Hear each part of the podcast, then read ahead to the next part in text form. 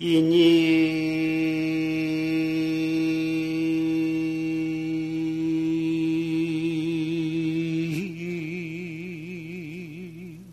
진도 아신휘어대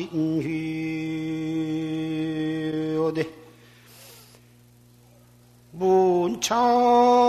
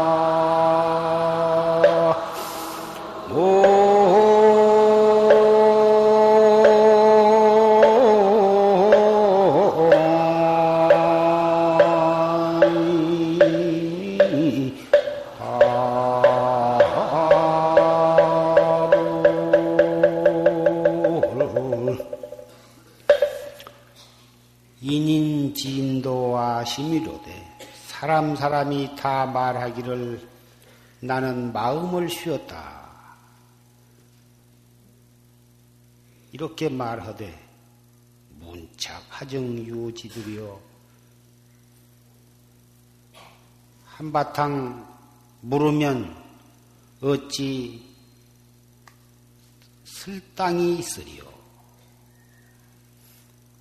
나는 깨달았다. 나는 생사 없는 도리를 보았다고 많은 사람들이 그렇게 말을 하지만 이마에는 종문 중에는 일찍이 그 사람을 보기가 보지를 못하겠더라. 구설심이 만작이하면 입으로는 깨달았다고 말하되 실제로 그 마음에 는 깨닫지를 못했다면 이것은 자기가 자기를 속이는 것이라. 업파 신속임표론이라 업의 강물이 쏜살같이 흐르고 흘러서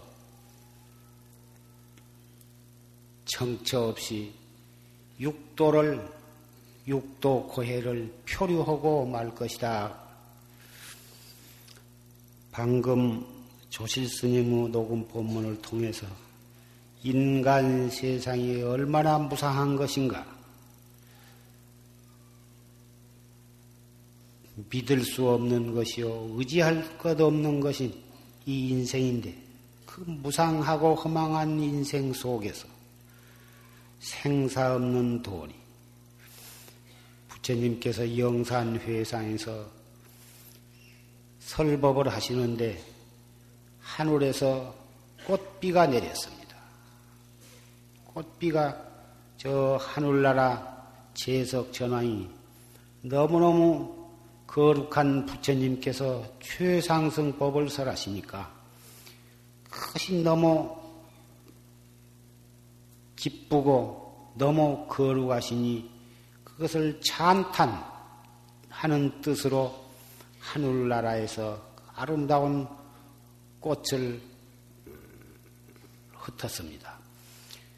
그 부처님께서 그 꽃 한 송이를 떡 들어서 백만억 대중 앞에 들어 보이셨습니다. 백만억 대중이라 하면 사람 몸을 받은 사람뿐만이 아니라 사람 몸을 받지 못한 모든 인, 비인, 총망라해서 우주 법계에 가득 찬 모든 성현과 중생이 다 그 자리에 모인 것입니다.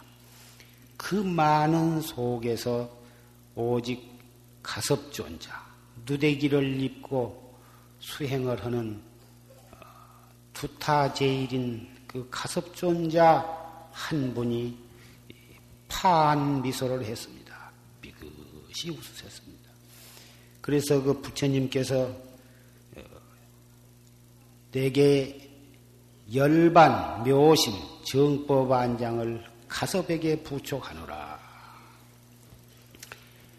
이 도리가 이 무상하고 허망한 생사 속에서 생사 없는 도리를 보이셨고 또 가섭존자는 그 도리를 부처님과 똑같이 바로 그 도리를 보셨던 것입니다.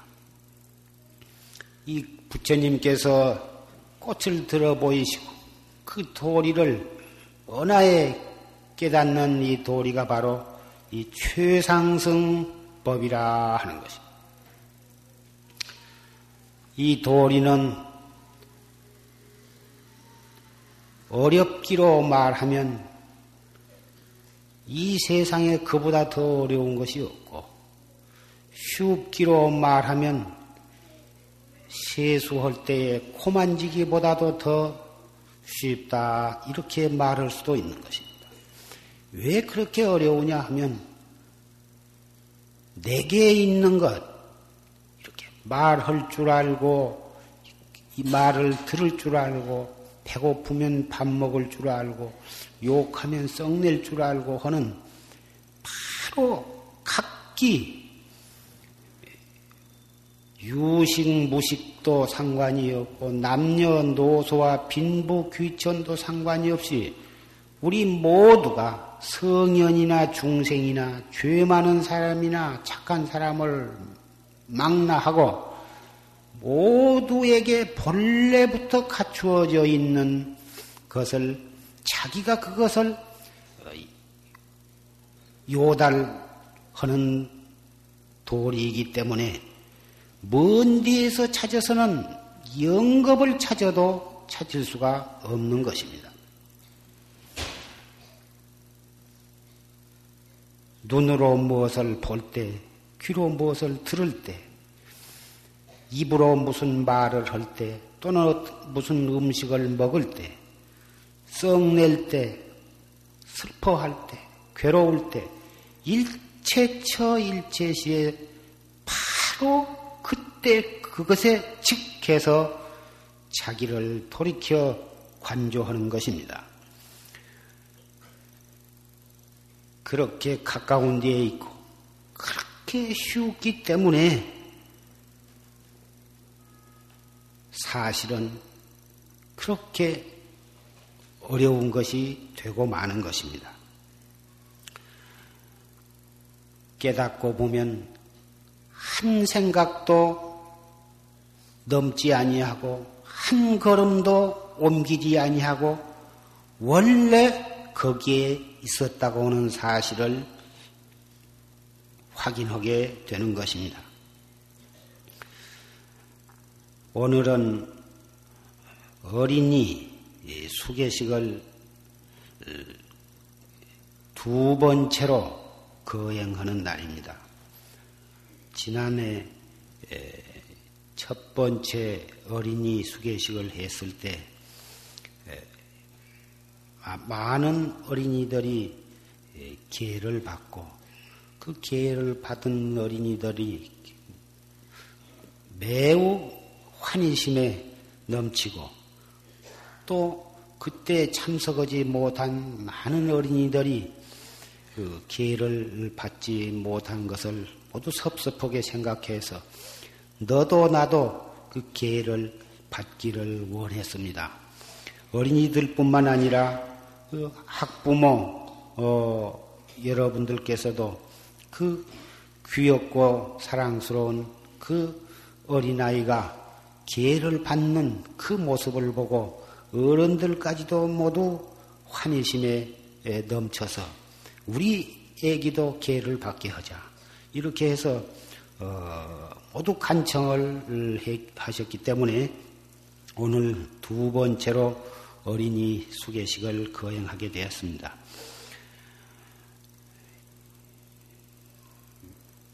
어린이들 입장을 하도록 연락을 하십시오.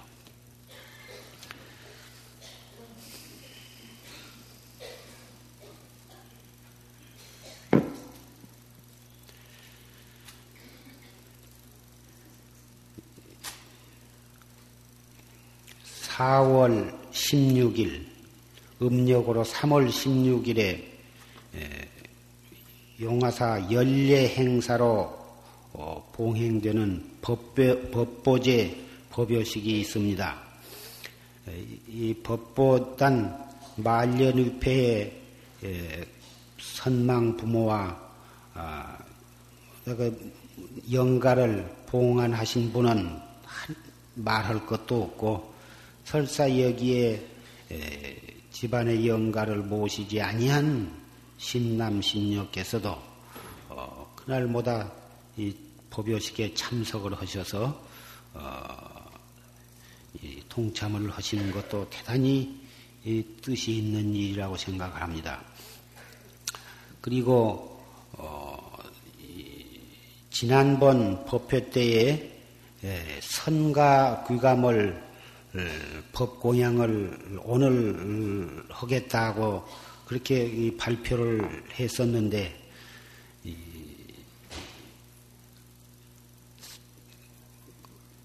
인쇄 및 그 교정 과정에서 시간이 좀 어, 넘쳐서 약속한 오늘에 예, 그 책을 논하드리지 못하는 것을 대단히 죄송하게 생각합니다.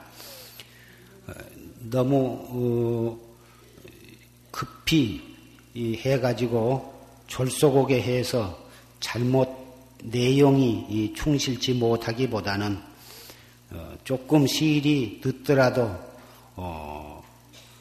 충실한 책을 간행하는 것이 좋다고 생각이 되었기 때문에 오늘 논하드리지 못하고 이 다음 법회 때 그때 논하드리게 될 것으로 생각이 됩니다. 그 점을 널리 양해해 주시기를 부탁드립니다.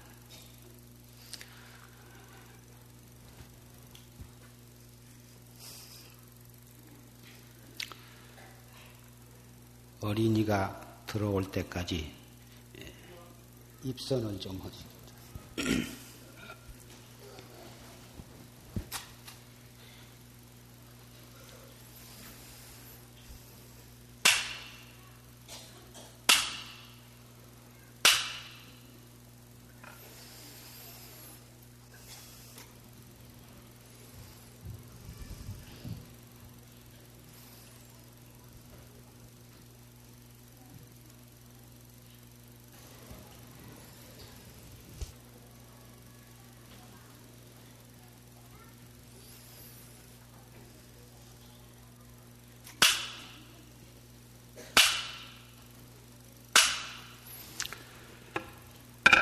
부세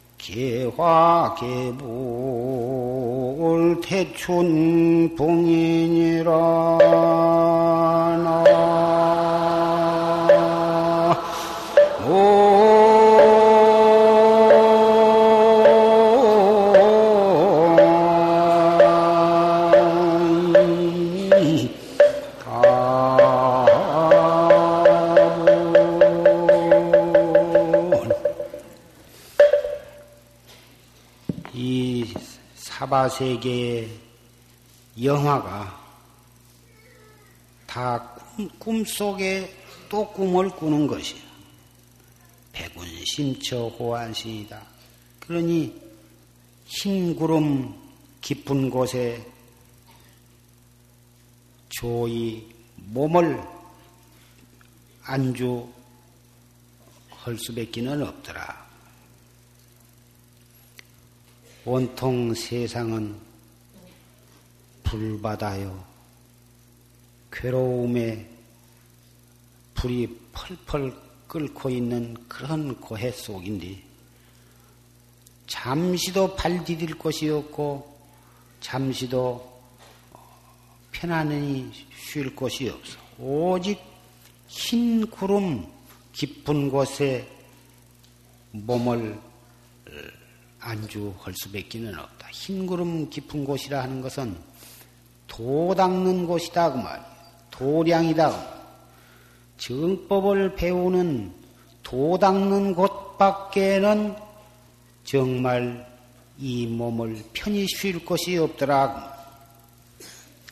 윤영동무 구미로 한데 달 그림자는 잠시도 쉬지 않고 움직이고 있으되 옛날 다니던 길을 잃어버리지를 않아요.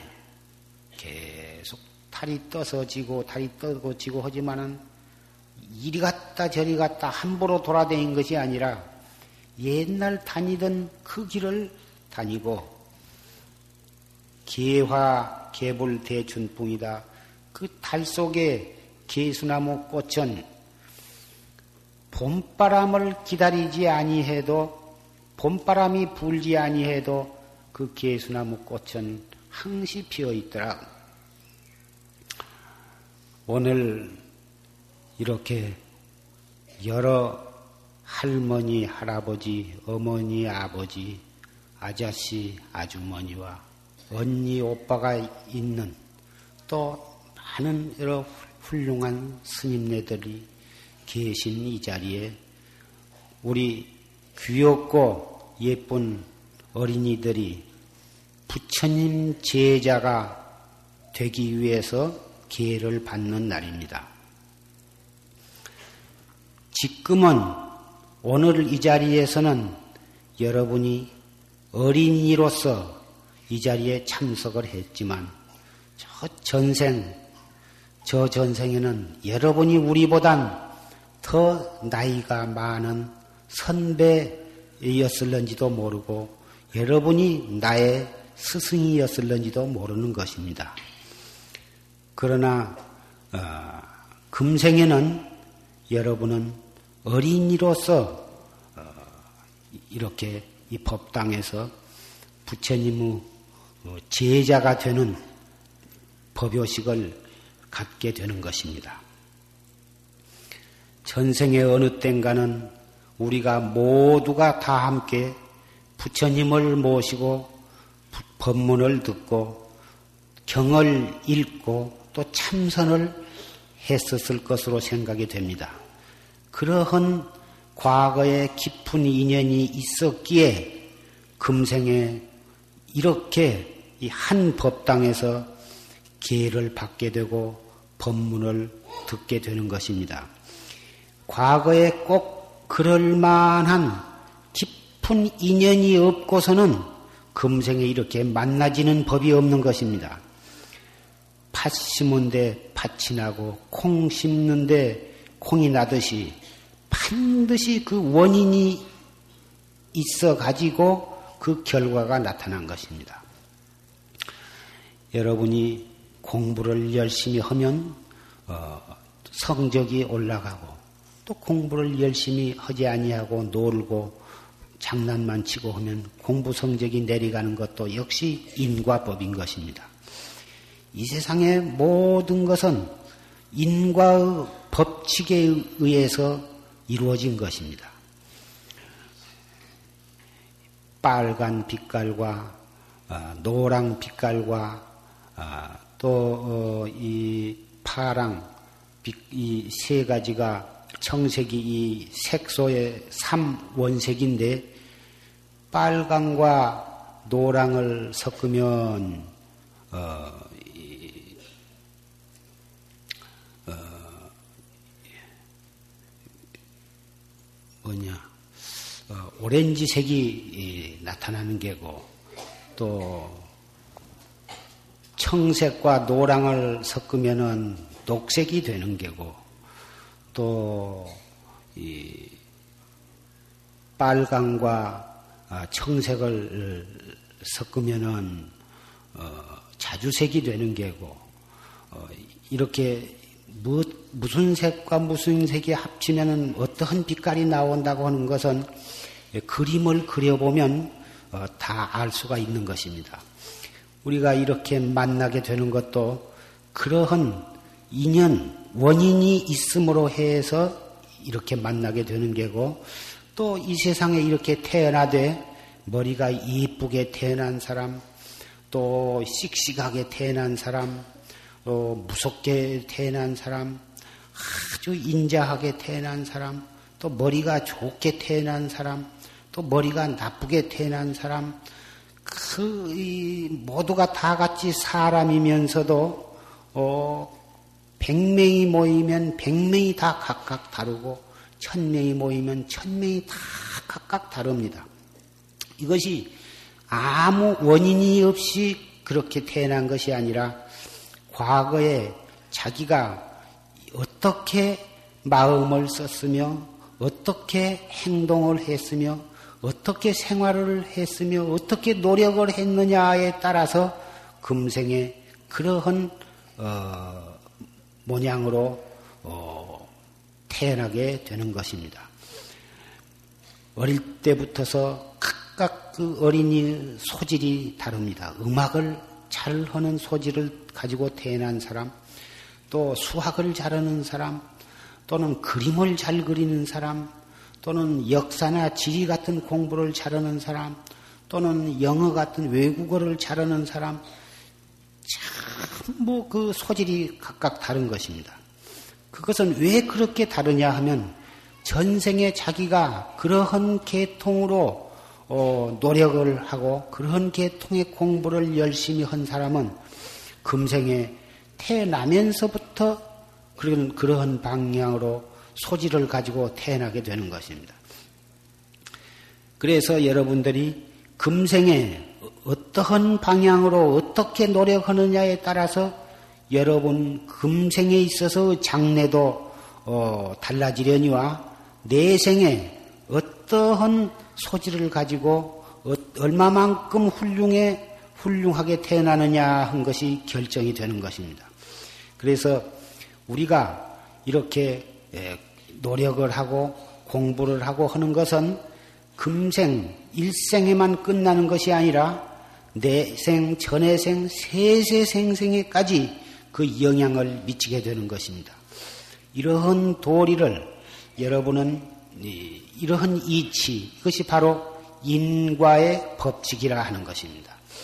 인과의 법칙을 잘 이해를 하게 되면 여러분은 공부를 열심히 안 할라야 안 할 수가 없고 착한 사람이 안 될라야 안 될 수가 없는 것입니다.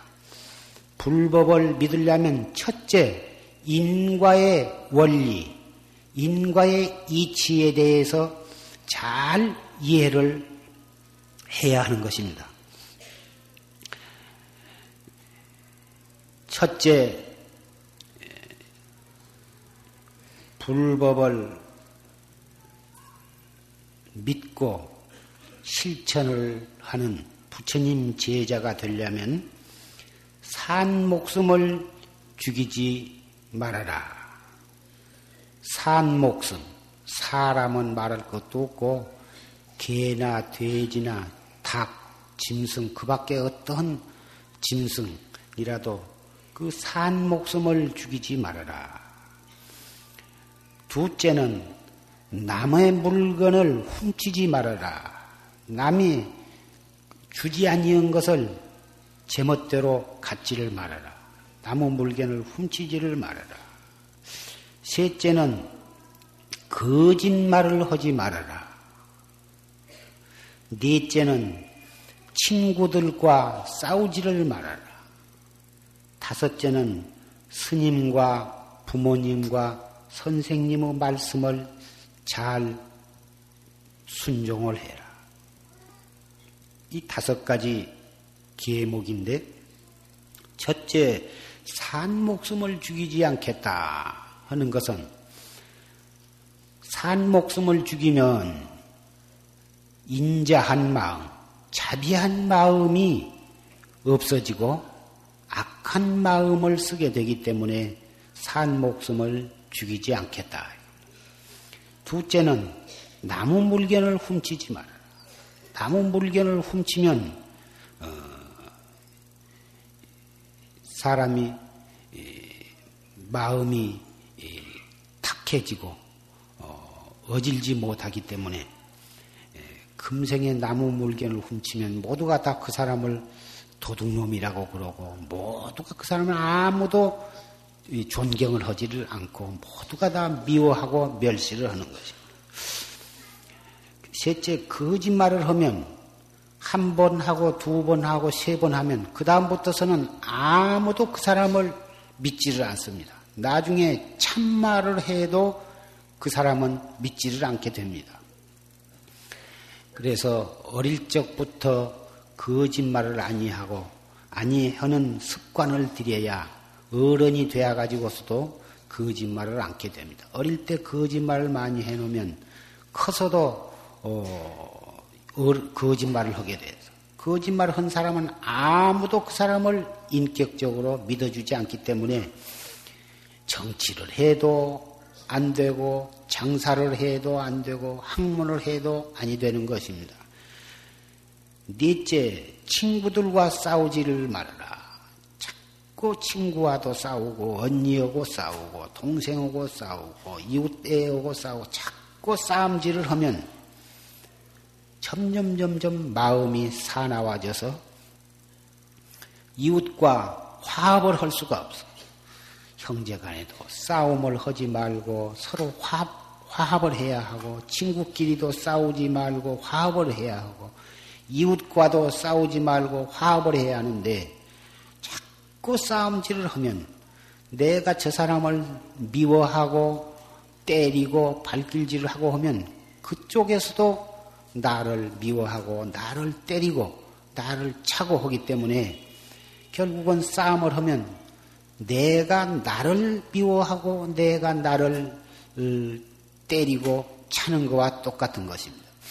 내가 기운이 좀 세다고 해서 나보다 기운 약한 사람을 때리고 꼬집어 뜯고 발길로 차고 하면 그 어린아이의 언니가 와서 너 왜 내 동생을 때렸냐? 언니가 와서 때린 언니나 오빠가 와서 나를 때리게 될 테니까 그래서 나보다 약하다고 해서 때리고 차고 그런 싸움을 하는 것은 참 어리석은 일이 되는 것입니다. 그리고 밤낮 싸우면 내가 위태로운 일이 있을 때 아무도 나를 와서 도와주지를 않는 것입니다. 내가 어려운 일이 있을 때 다른 친구들이 와서 나를 도와주어야 그 어려운 일에서 벗어날 수가 있는 것이고 또 다른 사람이 어려운 일이 있을 때 내가 가서 또 도와주고 이래 해서 친구가 좋고 형제간이 좋다는 것인데 내가 기운이 좀 세다고 해서 밤낮 싸움질을 하고 남을 때리고 차고 그러면 그 사람이 어려운 일을 당했을 때 아무도 도와주지를 않기 때문에 평생 동안을 외롭게 쓸쓸하게 슬프게 예, 그렇게 지내게 되는 것입니다. 다섯째, 스님과 부모님과 선생님의 말씀을 잘 들어라. 이것은 선생님과 부모님과 스님들은 뭐 공부를 많이 하셨고 또 많은 경험을 가지고 계시기 때문에 여러 어린이보다는 모든 것을 잘 관찰을 하고 판단을 할 수가 있고 저 멀리까지 내다볼 수가 있기 때문에 여러분이 혹 잘못한 것이 있으면 그때그때 여러분에게 예, 타일러 주시고 어, 꾸짖어 주시고 어, 바른 길을 가르쳐 주시는데 그 말씀을 잘 듣고 따르면 여러분은 잘못된 데에 빠지지 않게 되고 바른 길을 향해서 어, 바르게 씩씩하게 훌륭하게 예, 자라날 수가 있는 것입니다. 금생에 산 목숨을 죽이지 말라.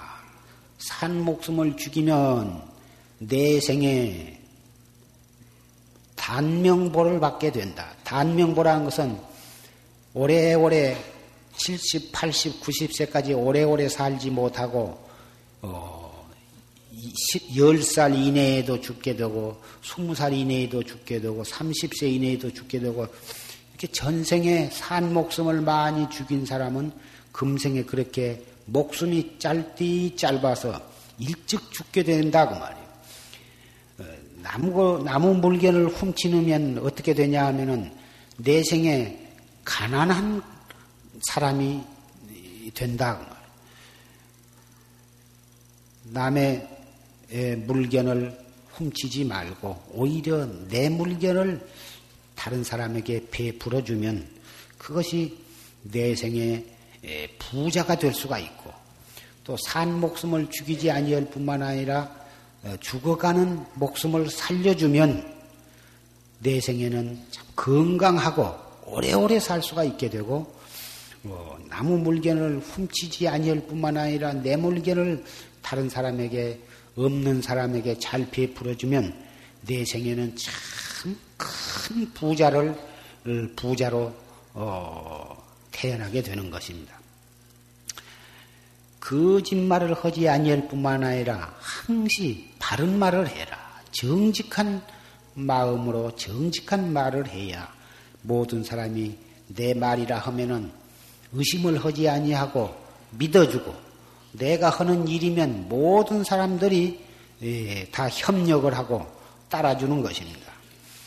여러분이 예, 교육자가 되건 또는 법률가가 되건 또는 과학자가 되건 또는 실업가가 되건 예술가가 되건 자기가 하는 일에 대해서 모든 사람들이 믿어주고 따라주고 존경을 함으로써 자기가 훌륭한 위치에까지 올라갈 수 있고 자기의 있는 힘을 모든 사람을 위해서 어, 발휘할 수가 있는 것입니다. 아무도 나를 따라주지 않고 믿어주지 않고 존경해주지 않는다면 이 세상에 제일 가는 힘과 재주와 능력을 가졌다 하더라도 아무데도 쓸 데가 없는 것입니다. 그래서 여러분은 거짓말을 하지를 말아라. 어릴 때부터서 이 산목숨을 죽이지 아니하는 습관을 들이고 어릴 때부터서 나무 물건을 훔치는 그런 일을 하지를 말 것이며 어릴 때부터서 조그마한 거짓말이라도 거짓말을 아니하고 정직한 그런 어린이가 되도록 어, 습관을 들여나가고 친구나 형제간과 싸우지 않도록 혹 기분이 나빠서 확 욕을 하고 싶고 싸움을 하고 싶고 그런 때도 아 나는 기회를 받았으니까 이런 이 싸움을 하지 말아야겠다.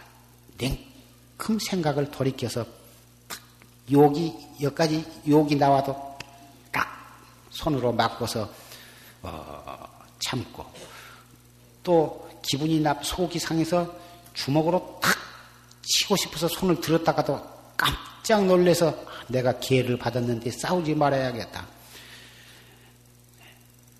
뭘 갖다가 이 개나 병아리나 또는 벌레라도 탁 발로 밟아서 죽이고 싶고 돌로 탁 때려서 죽이고 싶은 그런 어릴 때는 그런 장난기 섞인 그런 생각이 날 수가 있습니다만은 아, 내가 산 목숨을 죽이지 말아라고 개를 받았다. 이리 생각하고 죽이려고 이렇게 막대기를 들었다가도 탁 참고 이렇게 모든 일에 있어서 어, 한 가지 한 가지를 스스로 반성하고 스스로 어, 뉘우치고 이렇게 새로운 마음으로 어, 하루하루를 참되게 예, 성, 성실하게 이렇게 말과 마음과 행동을 조심해 나간다면 여러분은 모두가 다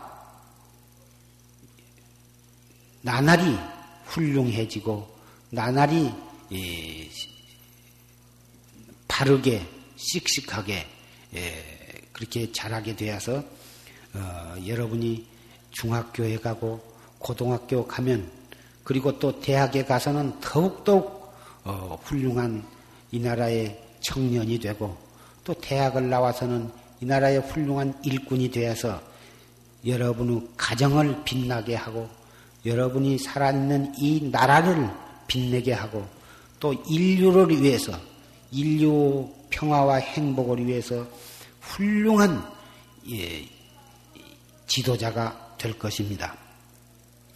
부처님은 3천년 어, 전에 네팔, 지금은 네팔 나라, 옛날에는 인도라고 했지만은 지금은 네팔 나라입니다. 네팔에서 탄생하신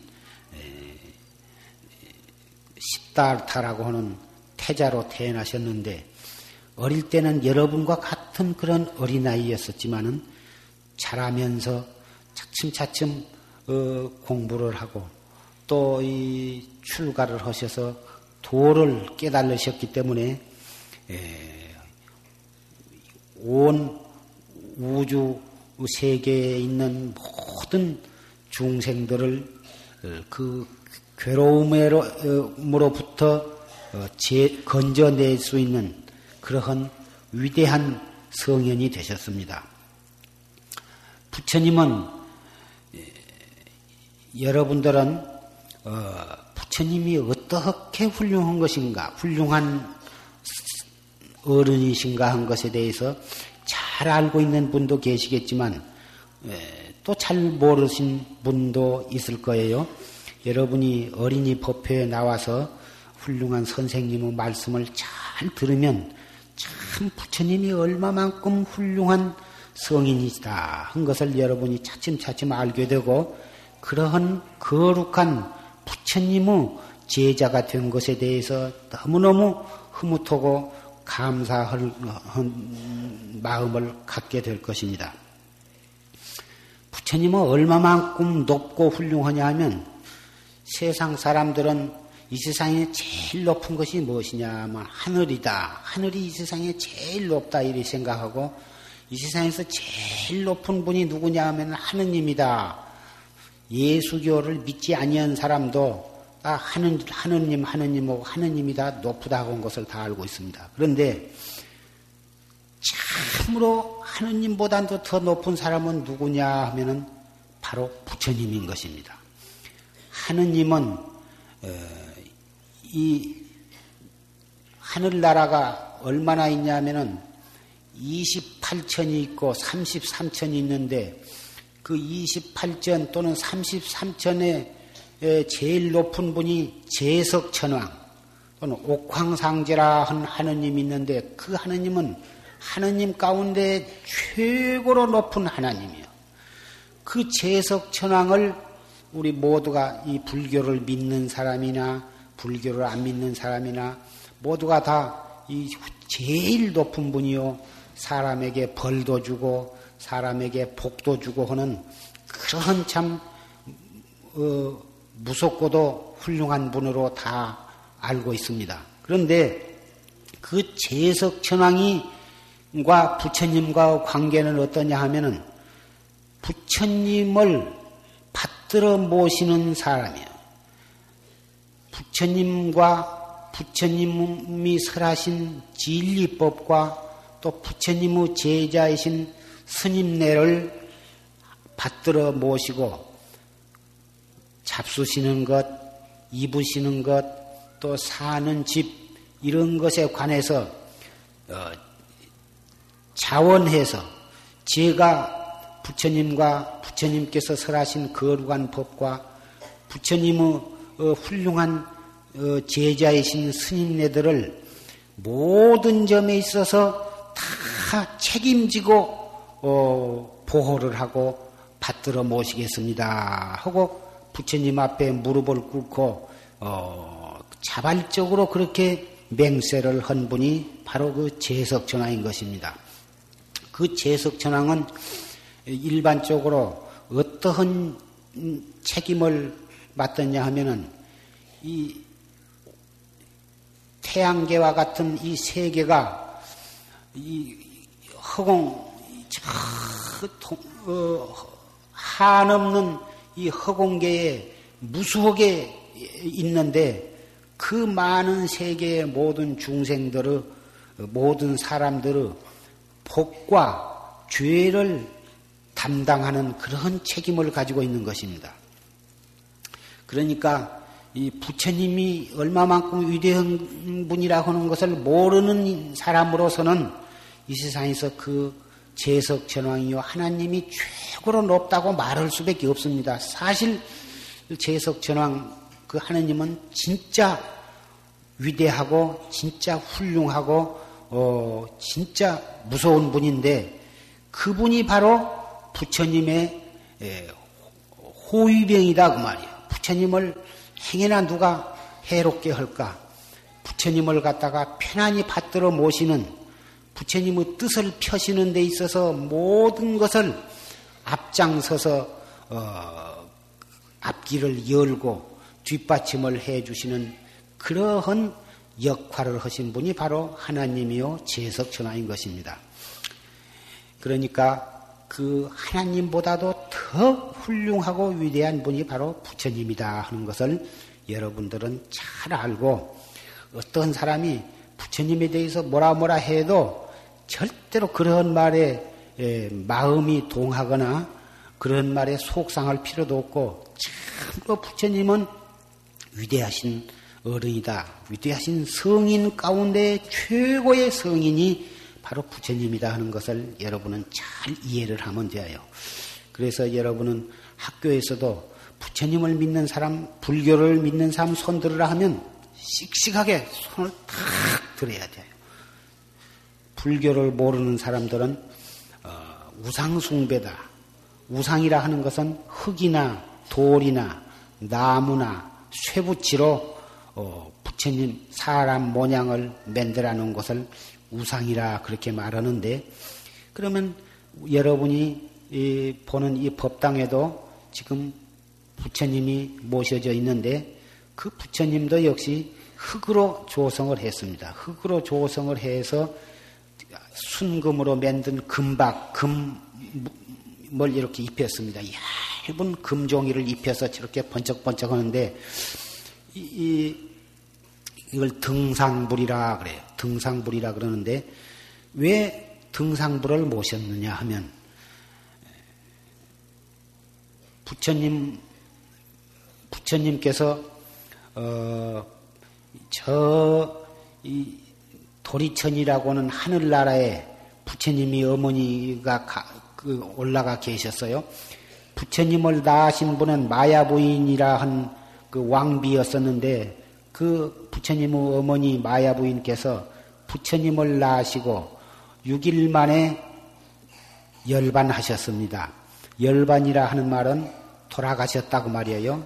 돌아가셔서 어디로 가서 태어나셨냐 하면은 저 도리천이라고 하는 하늘나라에 가서 태어나셨어요. 그래서 부처님께서 어, 그 어머니를 위해서 불교 이 설법을 해드리기 위해서 저 도리천에 올라가셔서 90일 어, 동안을 거기가 계셨어요.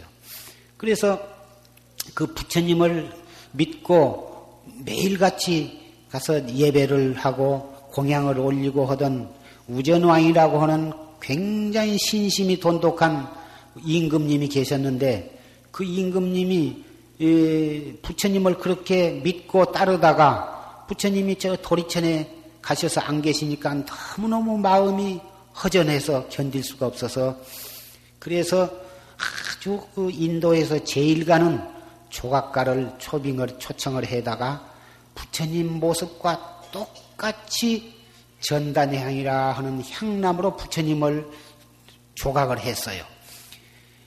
그래 놓고 보니까 너무너무 부처님을 닮았어.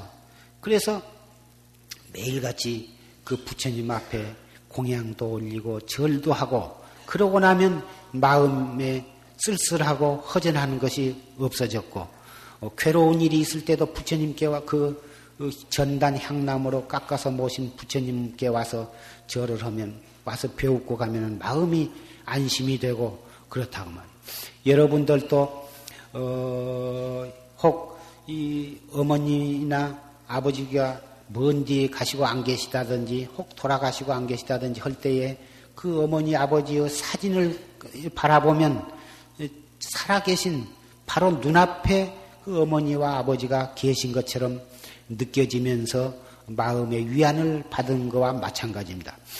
그렇게 석 달 동안을 지내다가 부처님께서 이 도리천에서 내려오셨습니다. 어머니를 위해서 법문을 다 설해 주드리고 그리고 이제 도솔, 도리천에서 내려오셨는데 아 그 전단향으로 어, 깎아서 모신 부처님 앞에 진짜 서가모니 부처님이 내려와서 떡 보시니까 너무너무 진짜 부처님하고 얼굴이 똑같이 닮았다고 말이요.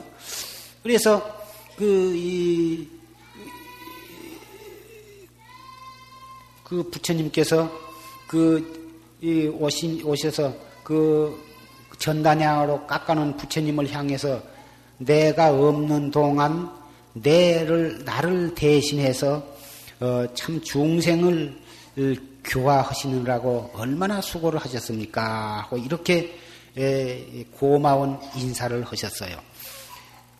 그리고 부처님께서 말씀하시기를 앞으로 어, 내가 열반한 뒤라도 어, 나와 똑같이 흙이나 나무나 또는 쇠로 어, 쇠붙이로 나의 모습을 만들어서 모시고 어, 그리고서 열심히 공부한 사람은 살아있는 나를 본 듯이 그렇게 에, 믿고 경건한 마음으로 공부를 열심히 한 사람은 반드시 모든 소원을 성취할 것이고 마침내는 생사해탈 이 생사의 괴로움 바다로부터 벗어나서 영원한 행복을 얻을 것이다. 이렇게 말씀을 하셨어요. 그래서 절에서는 어느 절에를 가든지 인도나 태국이나 어, 이 버마나 중국, 한국, 일본 어느 나라를 가든지 불교를 믿는 곳에는 절이 있고 절이 있는 곳에는 이렇게 법당에 부처님을 모시게 되고 신라 때나 고려 때는 불교가 우리나라의 국교였기 때문에 집집마다 부처님을 다 모셨고 마을마다 다 절이 있어요. 그러다가 이조에 오면서 불교를 숭상하지 아니하고 유교를 숭상했기 때문에 불교가 차츰차츰 산중으로 들어가고 이 도해지나 마을에 있는 절들은 전부 다 없어지고 산중으로 들어가서 이조 어, 이 시조선 500년 동안을 많은 핍박과 괴로움을 당하면서 참고 견디면서 어, 도, 참선을 하고 경을 읽으면서 어, 내려왔던 것입니다. 여러분들은 그러한 앞으로 역사를 배우면 그런 것을 잘 알게 되겠지만 어, 행여나 불교가 우상숭배다, 미신이다, 어, 이러한 불교를 잘 모르고 그런 말들을 하는 사람이 있거든. 그런 말을 듣고 어, 약호 죽지 말고 기가 죽지 말고 어, 너희들은 불교를 잘 모르니까 그런 소리를 하는 거다. 불교를 참으로 알고 보면 부처님이야말로 하느님보다도 더 훌륭한 분이다 하는 것을 자신 있게 말씀, 말을 해야 돼요. 그렇다고 해서 그런 사람들하고 싸움은 할 필요가 없어요. 모르고 한 사람들은 불쌍한 거지 미워할 필요는 없어요.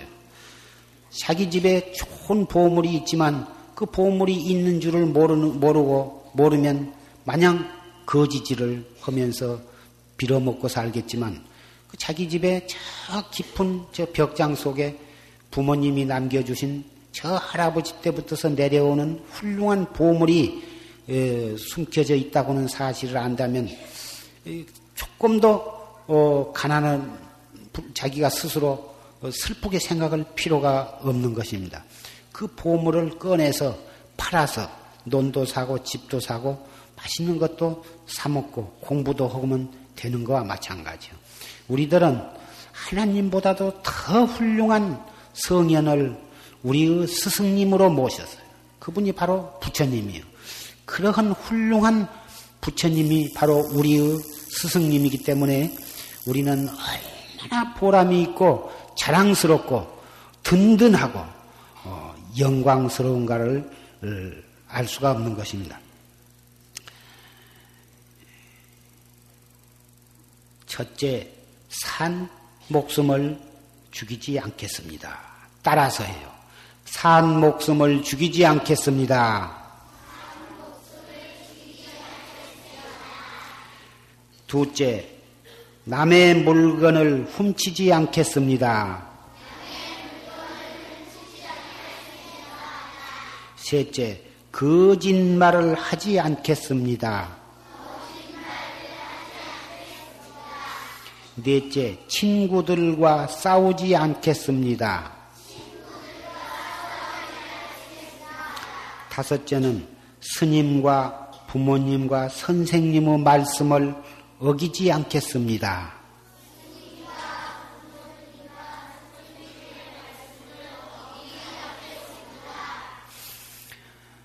여러분은 이 다섯 가지를 잘 지키겠다고 맹설을 했습니다. 그러면 내가 부처님을 대신해서 부처님의 감노수를 여러분의 이마에 대드리겠습니다.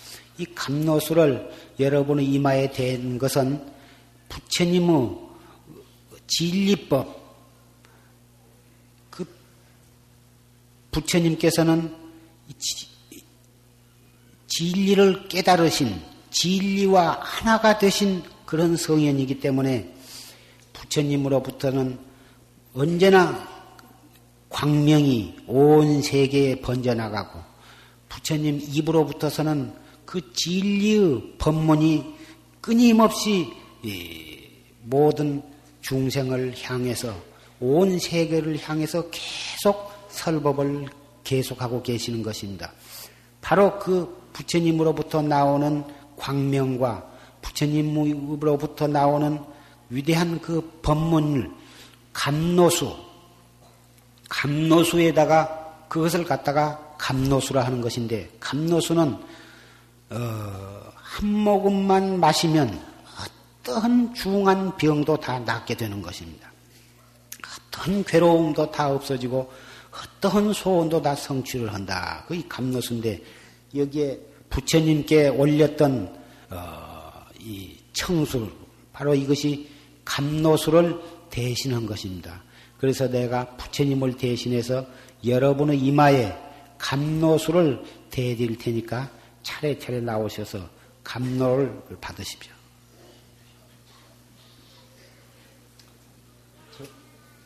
그리고 어, 향으로 여러분이 어, 연비를 하는데 과거에 지은 산 목숨을 혹 죽였던지 또는 남은 물건을 훔치는 일이 있던지 또는 거짓말을 했던지 또는 친구들과 싸운 일이 있던지 또는 어, 스님네와 어, 부모님과 선생님의 말씀을 따르지 순종하지 아니한 그러한 잘못이 있다 하더라도 오늘 향으로 여러분의 팔을 딱 이렇게 연비를 함으로써 따끔한 그 찰나에 여러분이 과거에 지은 모든 죄가 눈 한 번 깜박할 사이에 그것이 다 없어지는 것입니다.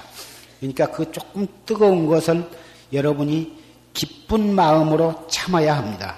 그 잠깐 따끔함으로써 과거에 지은 죄가 다 없어지고 여러분이 정말 깨끗하고 훌륭한 어, 어린이가 된다면 그만한 것은 능히 참을 수가 있으리라고 생각이 됩니다.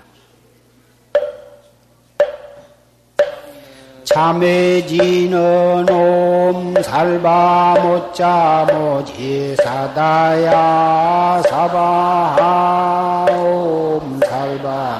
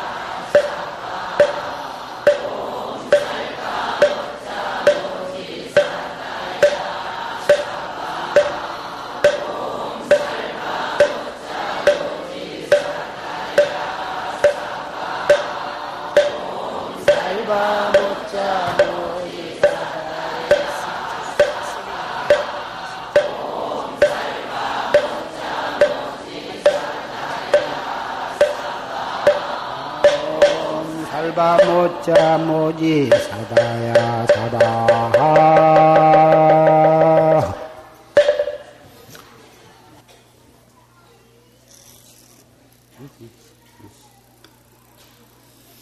자 일어서서 앞에만큼 왔어. 딱 앉아. 옳지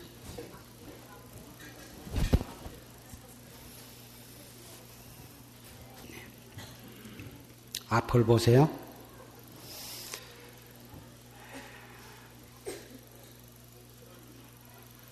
여러분은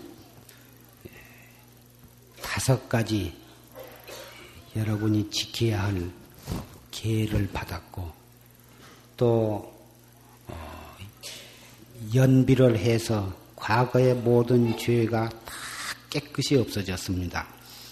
그리고 이 감노 관정을 받음으로 해서 여러분의 몸에는 부처님으로부터 어, 영원히 지워지지 아니한 부처님의 빛과 법이 여러분의 몸에 연결이 되었습니다. 그래서 여러분은 오늘부터 진짜 부처님 제자가 되었습니다. 앞으로 예, 부처님 제자로서 이 다섯 가지 이 계율을 성실하게 잘 지키면서 열심히 공부하면 여러분은 나날이 향상해가고 나날이 훌륭해져서 훌륭한 사람이 될 것입니다.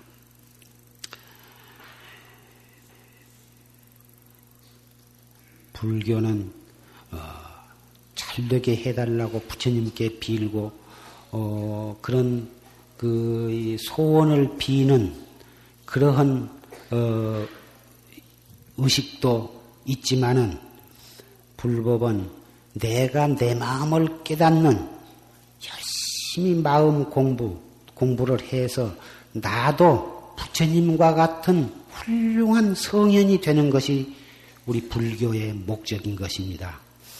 그러니까 여러분이 법회에 꼭 빠지지 말고 나와서 선생님의 말씀을 잘 듣고 법문을 듣고 또 부처님의 좋은 경전을 어, 공부를 하고 그러면 점점 불교가 얼마만큼 훌륭한 종교인가 우리가 참 사람 되어 가는데 또는 영원히 행복한 사람이 되는데 얼마만큼 이 불교가 훌륭한 것인가를 여러분은 잘 알게 될 것입니다.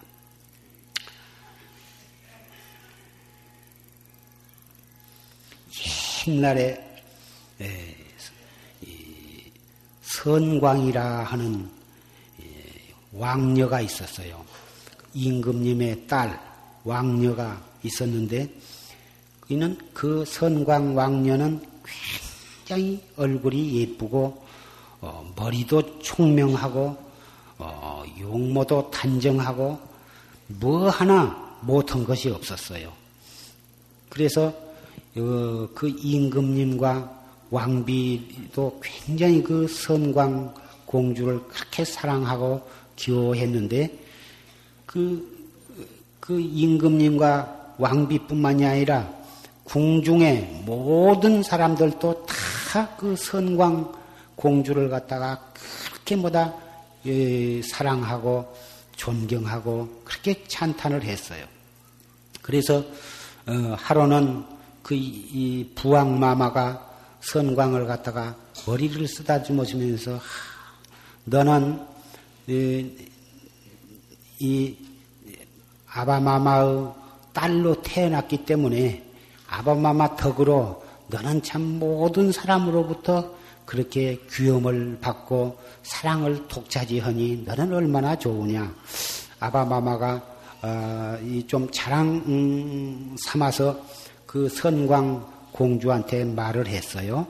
선광 공주가 아바마마 말씀을 듣더니 아바마마 내가 아바마마의 딸로 태어났기 때문에 모든 사람으로부터 사랑을 받고 존경을 받는 것이 아니라 제가 과거에 예, 모든 것을 복을 잘 짓고 어, 태어났기 때문에 이렇게 얼굴도 예쁘게 태어나고 용모도 단정하고 마음씨도 착하고 머리도 총명하고 그래서 모든 사람으로부터 이렇게 귀염을 받는 것이라고 나는 생각합니다. 그랬어요. 그러니까 그 아바마마가 굉장히 섭섭하게 생각했어요.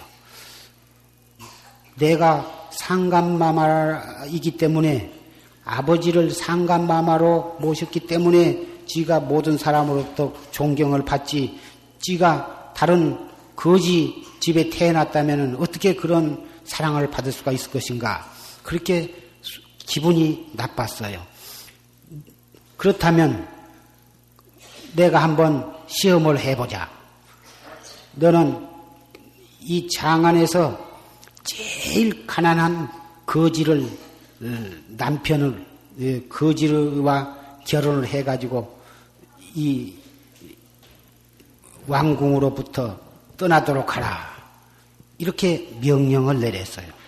그래서 대신을 시켜서 장안을 서울 어, 시내를 두루 다 찾아가지고 제일 가난하고 못생긴 거지를 하나 아, 데려다가 그 선광 공주하고 결혼을 시켰어요. 결혼도 훌륭하게 한 것이 아니라 그럭저럭 그냥 결혼을 해가지고 암디라도 나가서 저 다리 밑에를 가든지 어디를 가서 너희들끼리 살아라. 그래도 사람들이 너를 존경하고 너를 사랑하고 귀여워하는가 두고 보자.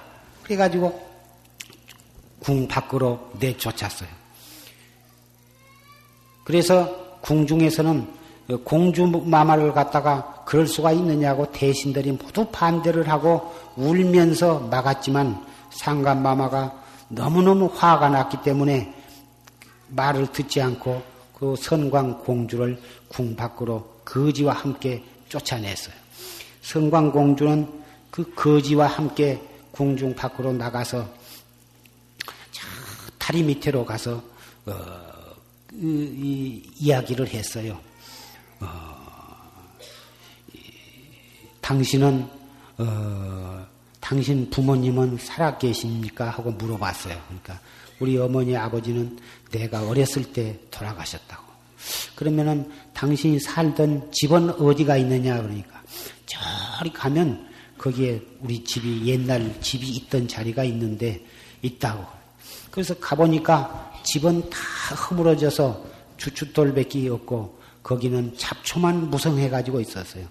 여기가 이 당신의 집인데 왜 이렇게 되었느냐 하니까 우리 어머니 아버지 살아 계실 때는 이 서울에서 제일 부자였었지만 어머니 아버지가 돌아가시고 내가 어려서 재산을 갖다가 잘 관리를 못하고 살림을 못했기 때문에 이렇게 다른 사람들이 다 재산을 다 가져가 버리고 이렇게 거지가 나는 되었다. 그렇게 말을 해 주었어요. 그래서 그 선광공주는 그 잡초 있는 데를 다 풀을 뽑고 여기저기를 다 팠어요. 파니까 속에서 번쩍번쩍은 괴가 하나 나왔어요. 그래서 그 괴를 떠들어 보니까 그 속에서 금, 은, 보석, 유리, 호박 같은 그런 많은 보물들이 한 괴짝이 그 속에서 나왔어요. 그래서 그 놈을 꺼내가지고 팔아서 다시 그 터에다가 아주 상감마마가 사는 궁전과 같이 그렇게 집을 잘 훌륭하게 짓고 또 일꾼들 뭐다 종을 뭐다 많이 두고 해서 아주 어, 부자로 살게 되었어요. 얼마 있다가 그 상감마마가 자기 딸이 나가서 어, 얼마나 고생을 하고 있는가 궁금해서 대신을 시켜서 그 장안에 자기 딸이 어디서 무엇을 하고 있는가를 알아오도록 어, 명령을 했어요. 가서 샅샅이 알아보니까 그렇게 이 궁전과 같이 궁전보다도 오히려 더 훌륭하게 집을 짓고 아주 부자로 살고 있는 것을 알았어요. 그래서 상가마마한테 그렇게 보고를 하니까 아, 그거 참, 이, 과연 지가 이, 이 아버지 덕으로 잘 사는 게 아니라 어, 지가 전생에 좋은 일을 많이 했고 복을 많이 닦았기 때문에 산다고 그렇게 얘기를 했고 또 부처님께서도 모든 것은 자기가 스스로 지어, 지어 가지고 스스로 그 결과를 받는다고 말씀을 하셨는데 정말 그런가 보더구나 이렇게 생각을 하고 있었는데 그 선광 공주가 그 자기 신랑을 시켜서 어, 이제 집도 다 짓고 모든 살림도 다 정돈이 되고 했으니 아바마마를 한번 초청을 해다가 잘 대접을 하는 것이 어떠냐 하고 인원을 했어요. 그래서 그 거지 신랑도 참 좋다고 해가지고 거지 신랑이 옷을 잘 차려 입고서 그 번쩍번쩍한 어, 이 보물로 장식한 수레를 타고 어, 궁, 궁중에 들어가 가지고 그 상감마마를 초청을 했어요. 그래서 상감마마가 기쁜 마음으로 그 초대에 응해가지고 가서 보았어요. 가서 보니까 상감마마가 사는 궁전보다도 훨씬 더 잘 짓고 살았어요. 그래서 참 네가 그때 아바마마 덕으로 이렇게 잘 귀염을 받고 사랑을 받는 것이 아니라 네가 스스로 과거에 지은 복으로 인해서 어, 이렇게 잘 산다고 그러더니 정말 그렇구나. 그렇게 해서 참 찬탄을 하고 그 길로 부처님 계신 곳으로 갔어요. 상감마마가 부처님 계시로 계신 곳에 가서 부처님께 예배를 드리고서 저의 딸 선광이 거지와 결혼을 해서 어, 그 궁중에서 그 내쫓겼는데 불과 얼마 안 가서 이렇게 그 잘 살게 되었으니 과거에 무슨 복을 지어가지고 과거에 무슨 좋은 일을 많이 했기에 금생에 이렇게 어, 훌륭하게 복을 받고 저렇게 총명하고 이쁘게 태어났을까요? 우리 선광 공주의 전생 얘기를 좀 들려주십시오. 이렇게 말을 했어요. 그러니까 그 부처님께서 말씀하시기를 자, 과거에 비바시불이라 하는 부처님이 계셨었는데 부처님이 서가모니 부처님 이전에도 어, 여섯 분의 부처님이 계셨어요. 맨 처음에 부처님이 바로 비바시불이고 그 비바시불, 시기불 이렇게 해서 어, 가섭불 이렇게 해서 부처님, 서가모니 부처님은 일곱 번째 부처님이신데 서가모니 부처님이 뒤로는 56억 7천만 년 뒤에는 미륵불이라 하는 부처님이 이 세상에 나오시게 되는데 저 과거에 비바시불이라고 하는 부처님이 계실 때에 그때 한 임금님이 계셨는데 그 임금님이 이름이 뭐냐면 반두왕, 반두라고 하는 임금님이 계셨어요. 근데 그 반두라고 하는 임금님이 계실 때 그 비바시불이 열반에 드시게 되었어요. 열반이란 말은 부처님이나 스님이 돌아가신 것을 열반이라고 그래요. 그 비바시불이 열반에 드시니까 그 반두 어, 임금님이 그 부처님을 화장을 해서 하면은 거기서 구슬이 많은 구슬이 나왔는데 그 구슬을 살이라고 그러는데 그 살이를 속에다 넣고 아주 훌륭한 탑을 어, 세웠어요. 그리고 어, 또그 반두 임금님의 왕비는 그 부처님과 똑같은 모습으로 등상부를 조성을 했어요. 지금 여기 법당에 모셔진 부처님처럼 그 비바시불과 똑같은 모습으로 어, 부처님 모습을 어, 조성을 해서 모셨어요. 그 탑을 부처님의 사리탑을 조성해 모시고 또 부처님과 똑같은 등상부를 조성해 모신 그 공덕으로 그, 그 모시고서 마음속으로 원을 세우기를 이 공덕으로 세세생생에 몸에는 금빛이 나고 눈과 입과 얼굴은 달과 같이 밝고 아름다우며 그리고 어디서 언제 태어나더라도 항시 부귀, 부와 귀를 누릴 것이며 셋째는 삼도 팔란 어디를 가든지 예, 모든 재난과 어려움을 당하지 않게 하여지이다. 이렇게 이 세 가지의 원을 세웠어요. 그 원인으로 해서 그때의 그 왕비가 금생의 저 선광 공주가 되었다 이것입니다. 과거에 그러한 어, 그 부처님과 똑같은 모습으로 어, 그 불상을 모, 조각을 해서 모신 모시고서 이 세 가지의 원을 그렇게 정성스럽게 원을 세웠기 때문에 그렇게 예쁘고 아름답고 어, 총명한 어, 공주로 태어났다 이것입니다. 그리고 어, 그 이, 거지는 그 거지 신랑은 누구였느냐 하면은 과거 이 서가모니 부처님 바로 앞에 부처님은 가섭불이라 한 부처님인데 그 가섭불 때에 한 그 신 부부가 있었는데 그 부인은 굉장히 부처님을 독실히 믿는 신심이 있는 분이었었는데 그 부인이 그 부처님과 부처님 제자이신 보다 스님네들을 집으로 초청을 해서 아주 맛있는 음식을 공양을 올려, 올리려고 그랬어요. 그런데 그 남편이 뭐 돈도 들고 복잡하고 한데 그럴 필요가 있느냐고 그걸 못하게 막았어요. 막았지만 어, 그 부인은 그래도 이 부처님과 부처님 제자들께 고향을 올리고 그리고 좋은 법문을 들으면 우리 집에 모든 재앙이 없어지고 그리고 모든 소원을 성취하고 우리도 언젠가는 부처님과 같이 저렇게 되어서 영원히 행복하게 살 수 있는데 왜 금생에 돈이 좀 들고 또 시간이 들고 어, 수고하는 것을 아까워서 그런 공양을 안 올리려고 해서야 되겠습니까? 제발 내 소원을 들어달라고 그렇게 설득을 해서 결국은 그 남편도 어, 그 아내의 말을 들어서 그이 가섭불 부처님과 그때 부처님 제자들 초청을 해다가 공양을 한 일이 있었던 거예요.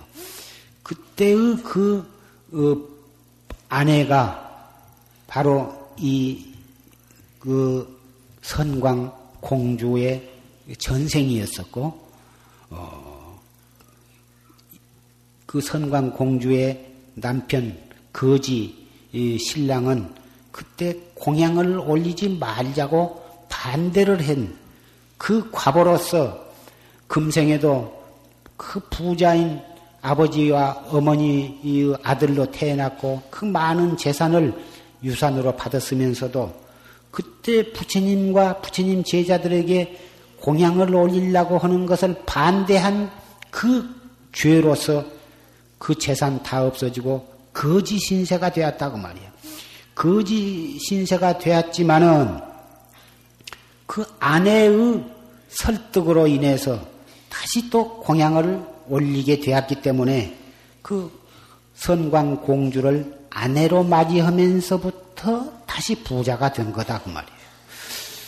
금생 일생뿐만이 아니라 세세 생생을 그 신랑은 일단은 가난뱅이요 천덕꾸레기가 되었다가 그 아내를 선광공주를 어, 다른 생에서는 선광공주가 아니었겠지만은 그 아내를 맞이하면서부터 살림이 일어나고 부자로 살게 될 거다.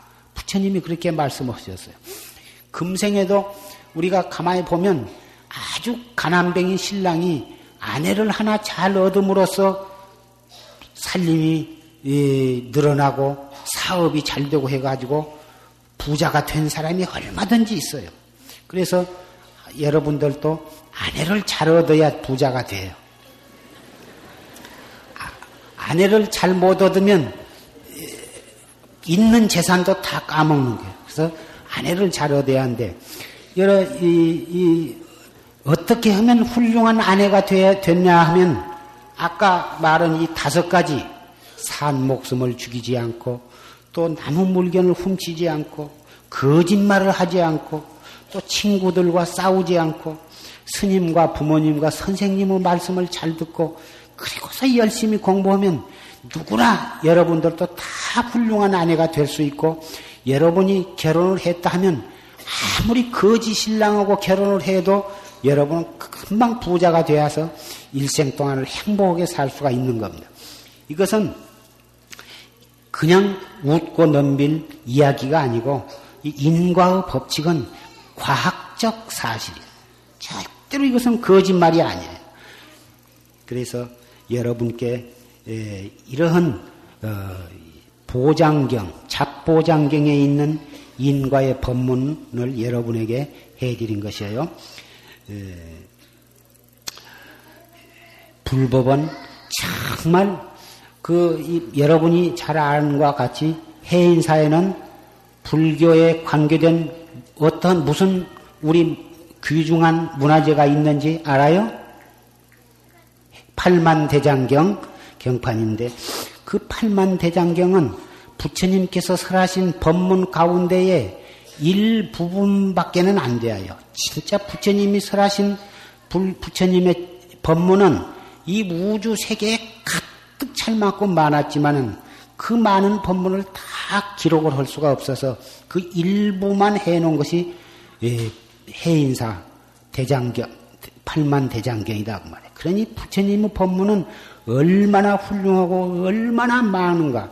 그리고 지금 내가 그 속에 보, 잡보장경이라고 하는 경전 속에 있는 조그마한 어, 법문을 하나 했는데 굉장히 재미가 있죠? 이러한 재미있는 법문이 부처님 경전 속에는 수없이 많이 있어요. 재미있는 법문도 많고 슬픈 법문도 많고 기쁜 법문도 많고 그래서 여러분은 시간이 있는 대로 부처님 경전을 공부를 하면은 여러분은 어, 참 훌륭한 사람이 될 것이고 영원히 행복하게 살 수가 있을 것입니다.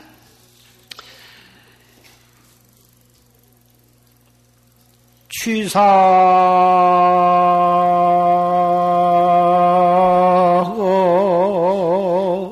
개인 수규연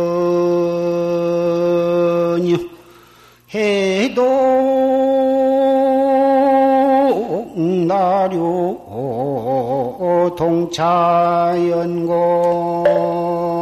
나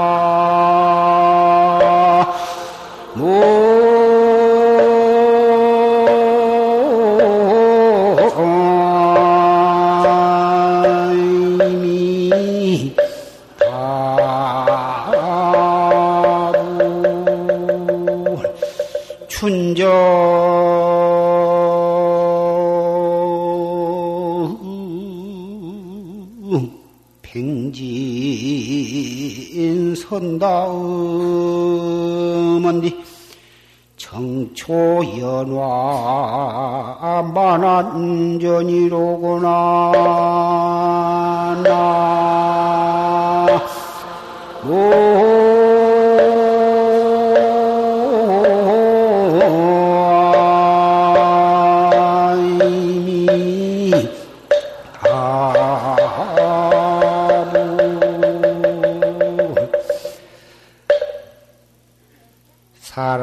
이 이렇게 만났다가 헤어지고 헤어졌다 만나고 한 것이 다 과거 전생 그 숙세의 인연으로 해서 이렇게 된 것입니다.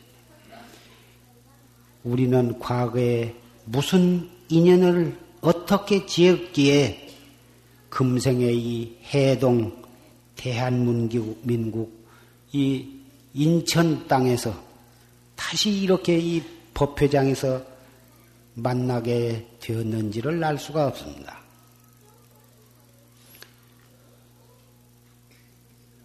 과거와 전생과 금생과 내생을 바로 손바닥 보듯이 볼 수 있는 숙명통이 열리면 우리가 과거에 무슨 인연으로 무슨 인연을 지었기에 금생에 이렇게 만나게 되었던가 한 것을 알 수가 있는 것입니다. 춘정 팽진 선다음하는데 봄 정자에 이렇게 봄이 돌아오는데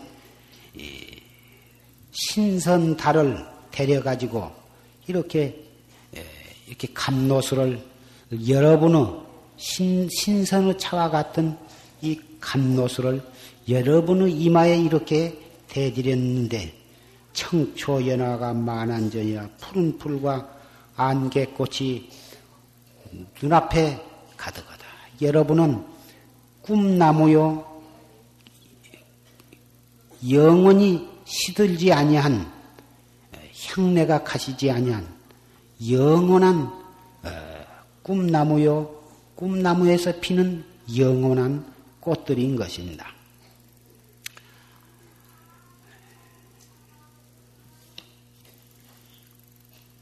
오늘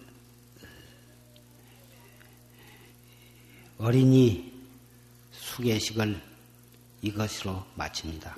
어린이들을 위해서 모두 박수를 쳐주시기를 바랍니다.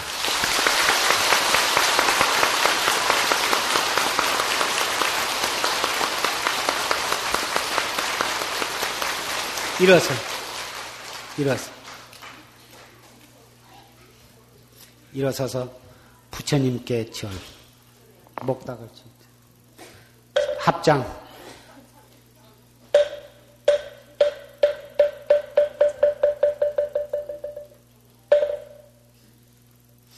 그리고 요쪽 스님네와 요쪽에 계신 아버지, 어머니, 아저씨, 아줌마들 향해서 절해. 요쪽을, 저쪽을, 왼쪽으로 돌아와서 또 절 한 자리.